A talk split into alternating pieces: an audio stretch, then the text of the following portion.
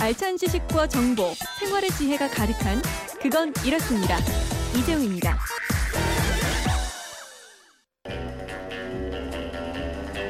깐깐한 주부들의 알뜰 가이드. 뒤를 캐는 여자. 네, 살림살이 실한 정보가 있습니다. 뒤를 캐는 여자 오늘도 곽지연 리포터와 함께합니다. 어서 오세요. 네, 안녕하세요. 네, 휴대폰 뒷자리 7097 쓰는 분이 안녕하세요. 가전제품의 등급은 어떻게 매기는 건지 또 왜 등급을 굳이 매기는 걸까요?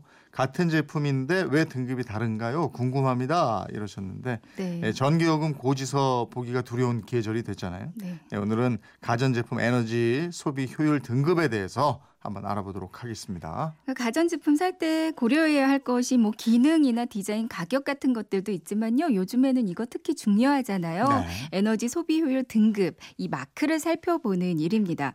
에너지 소비 효율 등급 에너지를 많이 쓰는 가전제품을 에너지 소비 효율 또는 에너지 사용량에 따라서 1등급에서 5등급까지 이렇게 등급으로 구분해서 표시를 해뒀는데요. 네. 가전제품 보시면 이 등급 표시한 노란색 스티커가 부착되어 음, 있을 음, 거예요. 음. 그러니까 등급이 높고 그러니까 1등급이 에너지 절약 효과가 가장 크다는 거죠. 네, 그렇습니다. 요즘은 에너지 소비 효율을 좀 꼼꼼히 보고 구매를 하는 추세이기 때문에요. 4등급, 5등급 제품은 많이는 찾아볼 수가 없어요. 네, 그렇더라고요. 특히 그 등급 라벨이 붙어 있는 제품, 에어컨이나 냉장고, 식기세척기, 정수기, 백열 전구 등등 의 가정에서 주로 사용하는 11개의 품목입니다. 음. 국산 제품뿐만 아니라 수입 제품에도 이 등급은 적용이 되고요. 네. 대부분 윗부분에 이 라벨 스티커가 붙어 있는데 음. 조명 기기 같은 경우는 제품의 개별 포장 위에 표시가 되어 있기도 해요. 네. 이게 등급에 따라서 얼만큼 이득이 있는 거예요? 사실 에너지 소비 효율이 낮은 제품에 비해서 효율이 높은 제품들이 제품 가격은 한 20, 30% 정도 더 비싸긴 합니다. 네. 하지만 길게 보면 에너지 효율이 높은 제품을 택하는 게 좋잖아요. 음. 에어컨을 보면 그러니까 12평 39제곱미터 기준으로 1등급 제품은 3등급 제품보다 35% 정도의 전기요금을 아낄 수가 있고요. 네. 냉장고도 1등급 제품으로 바꾸면 5등급 제품을 쓰는 것보다는 30에서 많게는 45% 정도의 이 전기료를 절감할 수가 있습니다. 네. 이거를 연간으로 따지면 3만 5천 원 정도의 돈을 아낄 수가 있는 건데요. 음, 음. 김치 냉장고도 1등급과 2등급 그 한 달의 전기요금을 비교하면 1등급은 5천 원 정도가 나온다면 네. 2등급은 7천 원 정도로 이렇게 차이가 날 음. 수가 있어요. 아니 이렇게 에너지 효율이 높은 제품을 구입하는 것도 중요하겠지만은 더더욱 중요한 게 이제 또 올바르게 사용하는 거잖아요. 네, 맞습니다. 같은 1등급 제품이라도 이거를 어떻게 사용하느냐에 따라서 전력 소모량이 차이가 많이 날 수가 있잖아요. 먼저 에어컨 같은 경우는 에어컨은 하루에 1시간만 사용 시간을 줄여도요. 한 달에 5천 원 정도는 절감할 수 네. 있다고 하고요.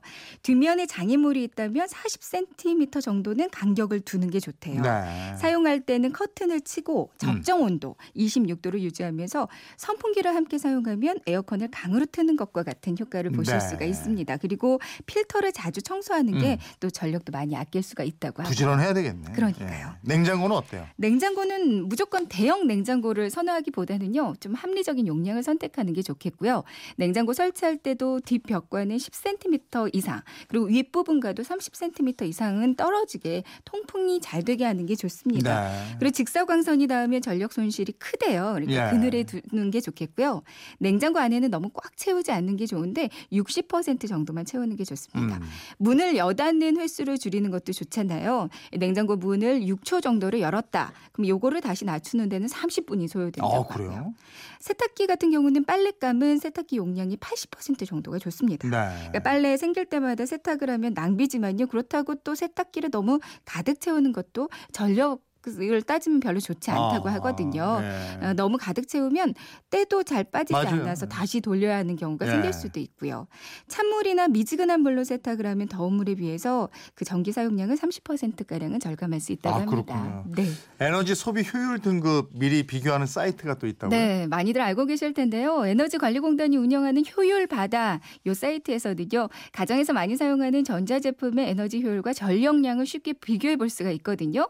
또 비용 비용 계산기가 있어요. 네. 그러니까 다양한 전자제품의 에너지 비용을 쉽게 계산할 수도 있습니다. 음. 그러니까 주간이나 월간 단위로 우리 집 에너지 비용을 계산하고 또 전략해 보는 것도 살림에 많은 도움이 되지 않을까 싶어요. 그렇군요. 살림에 대한 궁금증 어디로 문의합니까? 네, 그건 이렇습니다. 인터넷 게시판이나 MBC 미니 또 휴대폰 문자 샵 8001번으로 보내주시면 되는데요. 네. 문자 보내실 때는 짧은 건 50원, 긴 건 100원의 이용료가 있습니다. 네, 지금까지 뒤를 캐는 여자 곽지연 리포터였습니다. 고맙습니다. 네, 고맙습니다.